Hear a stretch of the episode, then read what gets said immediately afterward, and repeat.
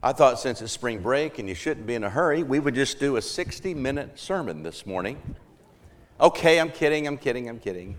Uh, because I realize the mind can only handle what the seat can endure. I, I realize that. So it's good to be with you. I've got my wife Karen with us today. It's her spring break, so we're making a trip through Oklahoma, going to a couple of museums. You didn't know you had museums in Oklahoma, did you? But we do. Had some pretty nice ones. And, but the thing I'm looking forward to most, we're, we're going to the Pioneer Woman's Place. Some of you ladies, who've been there? Well, a few of you that are real Christians have been there, I see. All right. But we're going to go, if you never heard of the Pioneer Woman, that's why I look like I look. My wife makes a lot of her recipes, and so we'll go from there. But anyway, taking a few days for spring break for ourselves. If you have your Bibles, open to Romans chapter 10, if you would. Romans chapter 10.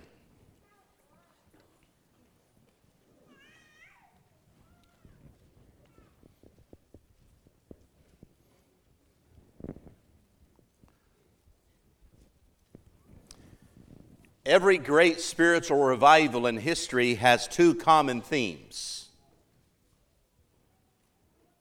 prayer and the proclamation of the gospel of Jesus Christ. Every revival in human history, spiritual revival, has two things in common prayer and the proclamation of the gospel of Jesus Christ. I believe in preaching. I believe that something happens in preaching with God, for God, in God, to God, and with people, in people, for people, for the sake of their own soul. I believe in preaching. I believe that preaching matters and that as you consider a preacher in this congregation and you're coming down into the final stretch, and the search team needs all the prayers they can get, as well as the elders over the next month, that we need to consider what does it mean to preach? What does it mean to preach in a time when people have different needs and different expectations and the world is in chaos. One author calls it the great unraveling in our culture.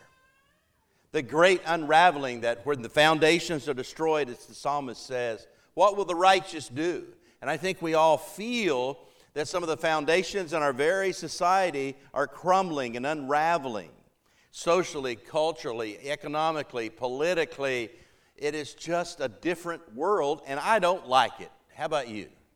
But I refuse to turn inward, wring my hands, and be anything but a person of faith. As people of faith, as people of faith, rooted in prayer and the proclamation of the gospel, we have something to say and something to live for the sake of others. Romans is one of those letters that can get a little bit conflicted and a little bit difficult because we kind of get bogged down in a lot of the Jewishness of the book, a lot of understanding about different terms for salvation, justification, righteousness, sanctification. All those big words are used in Romans. Romans is also a book that causes us great arguments weak and strong. Who's the weak? Who's the strong? But Romans is really driven by chapter 14 1 through 15 7. How do we get Jews and Gentiles together in the same body to accept one another because of what Christ has done for them as the righteousness of God? What drives Romans is practical application of the church coming together to be one. And as Paul says in Romans 15 6, to glorify God with one voice. So, all the teaching about the righteousness of God, about the power of the God, power of the gospel, to the Jew first and also the Greek, chapter 1. All the teaching about you who are being uh, uh Jewish, you Jews are, who rely on the law, are you living by the law? Chapter 2 None righteous, no, not one, chapter 3. The story, the, the, the act of faith by Abraham, chapter 4. The, the, the whole, Christ died for the ungodly, chapter 5. The reminder of what happened when you were baptized, chapter 6. That the whole argument about the things I don't want to do, I do, the things I I really want to do, I don't end up doing, and I find it at work, a law at work in the members of my body, and I feel condemned by that. There's no condemnation in Christ, chapter 8. Paul's apostleship and his road, chapter 9, brings us to chapter 10. All of what he's done so far is to lay groundwork to say the righteousness of God is in the work of Jesus Christ. That's where it is. So, the gospel, justification, righteousness, what it means to be God's person and be saved, comes down to who Jesus Christ is and what he did on the cross and what he continues to do in our lives. But what's driving it? Be not conformed to this world, but be ye transformed by the renewing of your mind. By the renewing of your mind. That's chapter 12, verse 1. Chapter 13, he talks about the relationship to civil authorities and how we ought to function and submit. And then he moves into the weak and the strong, accepting one another because of Christ. But what's really driving it is 14.1 through 15.7. So all the teaching up to that is saying the ground is level at the foot of the cross, and there is no other salvation except that which is found in Jesus Christ. But here's three groups of people that are in this church. Three groups of people in the church. First group, people that have a Jewish background that have come to Christ and are struggling to put their uh, understanding of what it means to be righteousness righteous in perspective. They were Jewish, they have a Jewish background, they've come to Christ. Then there's those who are Jewish who've come to Christ but really kind of step back into the law. Then there are the Gentiles who are God-fearers who have come to Christ. And so it's not just Jew, Gentile. There's three, at least three different groups of people. Now, when you read Paul, not everything that Paul is saying is Paul. You're saying, wait, that, that, that can't be right. What I mean by that is there's a rival voice that's being heard. And Paul, in classic rhetoric, this is how you trained in rhetoric, he's dialoguing and answering the questions with like there's another person sitting in the audience, so to speak, part of a house church, part of one of this, this Jewish person that says, Yeah, I believe in Christ, but what about the law? More specifically, what about all those Jewish friends of mine who haven't come to Christ, but they were the chosen people of God? What about them? So I want you to pretend for a moment that what Paul is doing is answering some people's questions. And he's doing it with this long oration about who Christ is as being the end of the law. So start in chapter 10 with me now that you have that four minutes of background chapter 10, verse 1. Brothers and sisters, my heart's desire and prayer to God for them is that they may be saved. Now, he's talking about Israel's unbelief.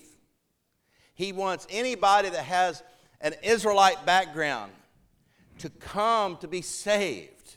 He, that's, that's what he wants. I can testify that they do have zeal for God but it is not an enlightened zeal for being ignorant of the righteousness that comes from God.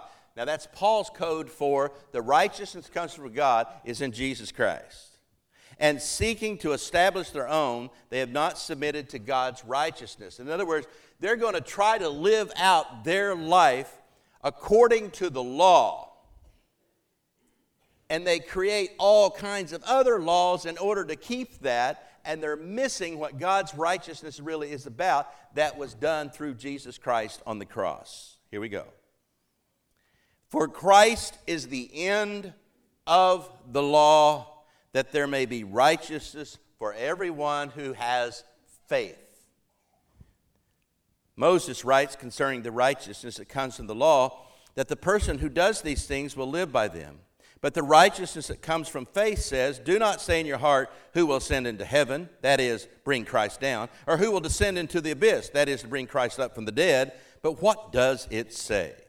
The word is near you, on your lips and in your heart. He's quoting from the Old Testament. That is the word of faith that we proclaim. Some versions put that in parentheses.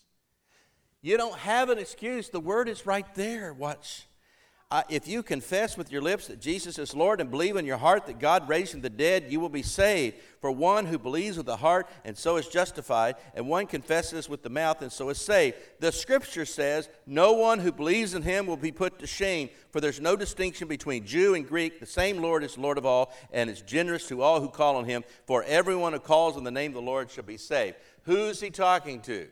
People who have already been baptized into Christ in Romans chapter 6, but are struggling to put their faith in perspective. So you got a Jewish group that came that are struggling with righteousness that's wrapped up in the law. You got a Jewish group who came who's trying to work through their own stuff. You got Gentiles who are God-fearers. They're all in the same church at different points. And so, verse 14 here is the rival's viewpoint. Here's the rival speaking. Now, when I say rival, it's somebody saying, Yeah, but what about my people? Yeah, but what about this? And yeah, but what about this? It's a rhetorical way of doing something. In verse 14, follow the logic. But how are they to call on one in whom they have not believed? If they, how are they going to call on somebody they don't even believe in? And how are they to believe in, in one of whom they have never heard? And how are they to hear without someone to proclaim him? They're saying, if this is true, what you're saying about righteousness and Christ is in the law, somebody's got to share it. Somebody's got to tell them. They got to know. Watch. And how are they proclaimed unless they are sent? And how, as it is written, how here's this, here's Paul's response. As it is written, answer to the questions, how beautiful are the feet of those who bring good news. Gospel. So you have different words for gospel in Romans chapter 10. You have the righteousness of God up in the early parts of chapter 10. You have salvation and faith in chapter 10, verse 4. You also have good news in chapter 10, verse 15. So here's how the rival answers that. Paul says, Beautiful are the feet of those who bring good news. And here's the rival. But not all have obeyed the good news. For Isaiah says, Lord, who has believed our message? And Paul responds, So faith comes through hearing, and hearing comes through, help me, church, the word of. Well, I heard two words there God, King James, Christ, Revised Standard Version. Which one is it?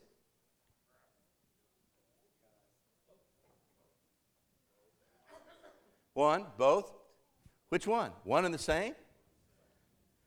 Well, it's interesting. The context would seem to indicate that the Word of God, the old King James, doesn't mean just the, it does, it's, it's not talking about the Bible. It's not talking about, hey, preacher, preach the Bible. That's the truth. That has nothing, that's not what he's talking about here. What he's talking about is this word that comes from God, this word about God, this word concerning God, is in Jesus Christ. That's why some versions supply the word Christ. The Word of God, the Word that dwells among men and became flesh. It became flesh and dwells among men. The word that's being preached here is not just any word from the Bible. Well, we need a preacher. Here, here's where we're going. We want a preacher that preaches the Bible. So, you want me to do a series on Leviticus if I'm your preacher? You want to get into the, all the holiness codes and all the menstrual cycle stuff? You, you want that on Sunday morning? See, it's not preach the Bible.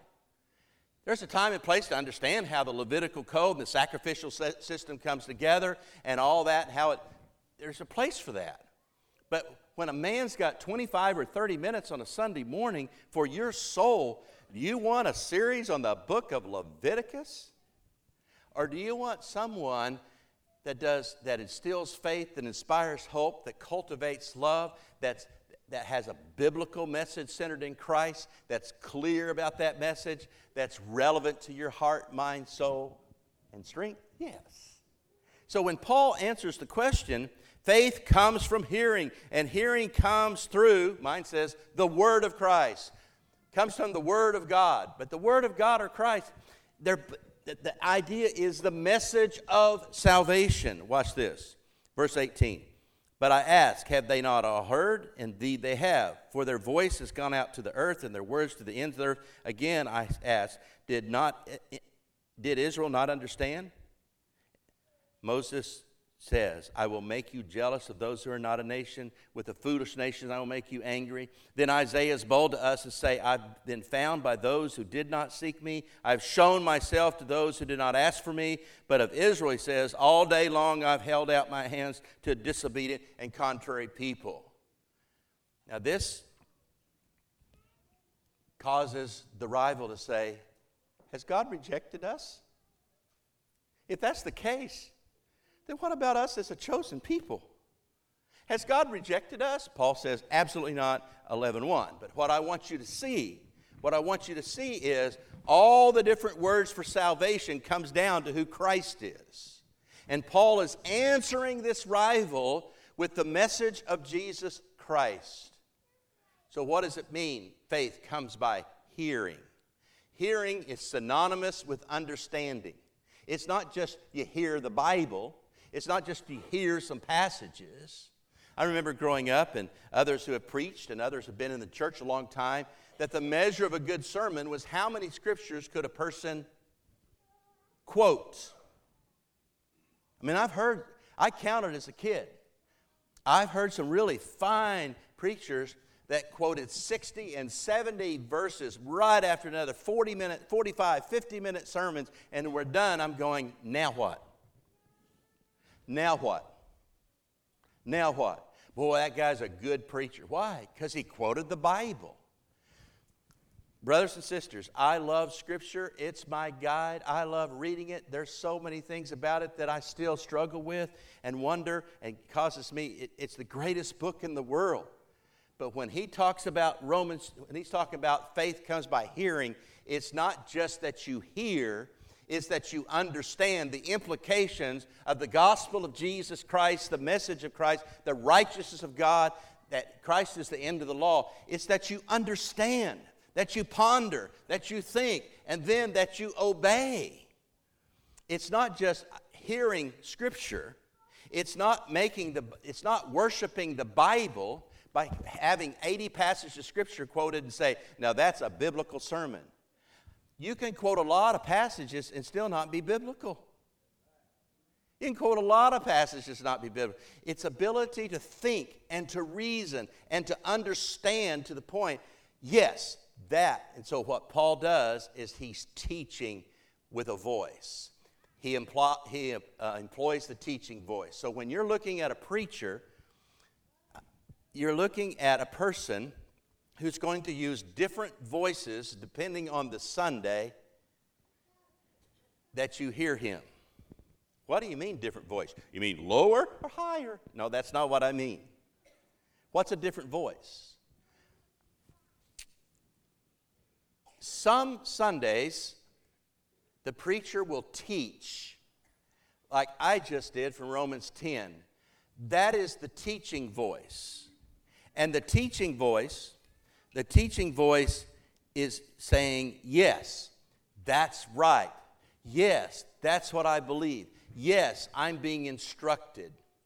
Some Sundays, the preacher will preach in a testifying voice. Now, a testifying voice is to bear witness where you go, Yep, this conversation matters. This is important in our life as a church and in my life. There's some Sundays he'll preach in an encouraging voice a voice that's designed to bring you along, to encourage you in times of, of weakness, in times where you feel like I'm so down, I don't know where to turn, I don't know about my faith. At the end of the message, in that voice, when he's preaching in that voice, oh, I hope that can be true in my life. That's the response. Let this be so in my life. And then sometimes he'll use a voice that's a sage voice or a wisdom voice. It's like, hmm, how do I apply that? If that's the case, the wisdom voice is, whoa, what do I do with that bit of wisdom or insight for my life? So you got a teaching voice, encouraging voice, testifying voice, and you got a sage or a wisdom voice. Years ago, um, I thought it was my job every Sunday that everybody was going to hang on every word I'm saying.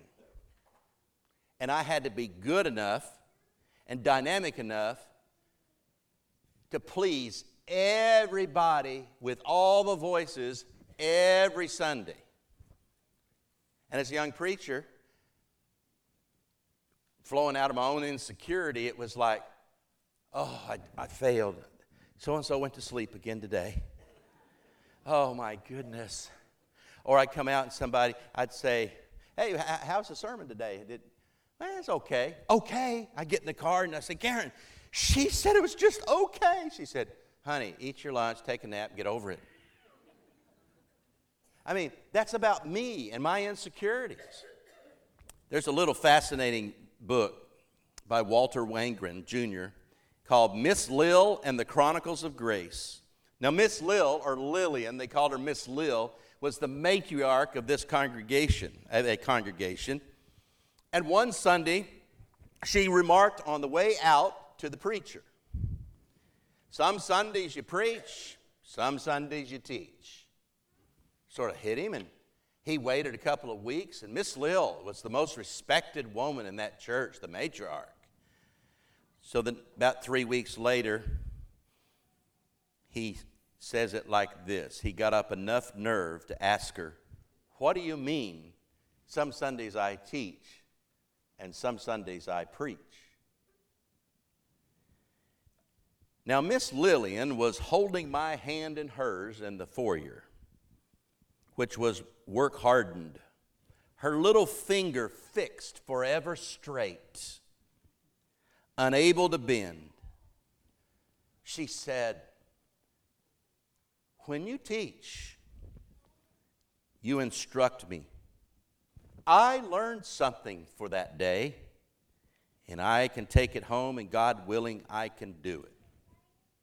But when you preach, she lowered her voice and probed deeper into my eyes and said, When you preach, God is here. And sometimes he's smiling, and sometimes he's frowning. as you get a new preacher. Sometimes he will teach as we walk through Romans 10, getting to Christ. Sometimes he will preach a very prophetic word that's hard to hear. And you won't like him and you don't want to shake his hand, you don't want to talk to him because you think, how dare he say that? Some Sundays, he will offer some wisdom and insight into something you think, I remember that. That is so good. Whoa, how am I going to put that in my life? Some Sundays, he's just going to do good to use one voice because the church seems down. The church seems to lose its focus, and he's going to encourage you to remain steadfast and faithful. But on very few Sundays are you going to get all four voices. I always dreaded the person that said, Preacher, that didn't really hit me much today. Love you. See you later. You don't love me. You wouldn't say that. And then I realized as I got older, preached longer, here's my response to them Preacher, that didn't really hit me today. My response now is, then it wasn't for you. It wasn't for you. And I don't have control over who hears it and who doesn't. Who's got the ears that are open and the heart that's open? I don't have control. I didn't have any control over the communion thoughts today from Isaiah 53 and what Paul uses in Romans 10. Who has believed our message is a direct quote from Isaiah 53, and his Jewish contemporaries would understand everything that that text is about a suffering Christ. Isn't that fascinating? I had no control over that today. I had no control over what he was going to read, and it's right out of Romans chapter 10. And it's used, and Paul goes, Here, my Jewish contemporaries, you know Isaiah 53. You know what that's about. Who has believed our message? He was led as a sheep into the slaughter, and he did not open his mouth. He bore our iniquities. What's Paul doing? He's pulling different voices from Scripture to say, Here is Christ. So, as your new preacher comes on board, know that preaching matters, but some Sundays you're going to go, That's okay. And that's okay that it's okay. And some Sundays you're going to go, I don't know where in the world he was coming from, but that didn't hit me at all. So don't run to your favorite elder and say you need a new preacher and you made a mistake. Just know that being a preacher, we have clay feet. And as much as we want to preach to be a beacon of light, to be an anchor in the storm, to be a compass giving direction, to be a plow that's breaking hard ground, to be a trumpet that's warning, to be a rudder that's guiding, as much as we want to do, we can't do all of that in any 25 or 30 minute sermon. So we take a text, we pray over it, we consider it, Hopefully, we're vulnerable and honest and open about it. And some of you will go, I needed that. And some of you will say, ah, didn't hit me today, but maybe it helped someone else. Because you got singing, and you have communion, and you have fellowship, and you got hugging, and you got laughter, and you got teasing, and you got community. This 25 or 30 minutes, and I'm up here, whoever, you, whoever comes, it's not the totality of what it means to be God's people, but preaching does matter. So, what should a preacher expect from you as we close? Three things. I expect for you to love God and love your neighbor. I expect it. I'm assuming that you love God and love neighbor.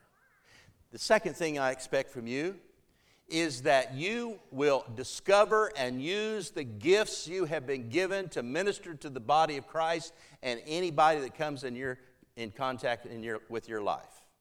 That you will use your gifts to serve others, faithfully showing God's grace in whatever form. I expect you to be involved as a church. I expect you to be using your gifts. Third thing I expect I expect you to grow in the grace and the knowledge of Jesus Christ more than anything in your life. I expect you as a preacher to be, when you come on Sunday, that it's not just come, sit, listen, and leave like you're listening to a speech, but that you realize God is present. God is here. Sometimes God is here through a teaching voice. And sometimes God is here through a wisdom voice. And sometimes God is here through a testifying voice that says, Yes, I believe. Sometimes God is here through a voice, through the encouragement of, Come on, church, let's be church. We can do this. Now go, be sent out in the world. I expect you to live a called life holy life. I expect you to talk to me, not about me. And I can't answer for the next man that's coming. But if I learn that you're talking about me, I'm not going to the elders. I'm not even ringing your doorbell. I'm doing the old fashioned Anybody home in there? Hey, brother, it's come to my attention that you feel this way about what I preached recently. Oh, well, I, I, I, well, no, I think we're fine. Uh, you know, I, you know, I, no, I, uh, uh, no. Hey, sister, I heard recently that you, Can we talk about that? Did you misunderstand me? Or maybe you did understand me and we just have a difference here. What I expect from you is talk to me, not about me. What I expect is at the end of the day, love covers a multitude of sins. And we're going to be brothers and sisters because we know what really matters, and that is we are in Jesus Christ, and we're not going to take that lightly. Amen. So this morning, if you're a guest today, this is not a perfect church. I know that's disappointing. There are people here that you probably won't like a whole lot. There are some ornery people here, and there are some really good people, if given the chance. They'll walk alongside of you and love you and care for you and bless you and help you because they love God and they love neighbor. How about that? If you're a guest today, give this church a chance. I like nine out of ten people here. Every time I say that, somebody says, Am I the one? You're getting close. Don't bug me. Give this church a chance. If you've never, ever in your life said, I believe that Jesus Christ is the Son of God, He, was, he lived, He died, was buried, and raised, and you've never said, I want to be part of the righteousness of God in Jesus Christ and been baptized into Christ, what are you waiting for? What are you waiting? The question is not, should I, but why wouldn't you want to be? Because all the blessings are in Christ. Let's stand and sing.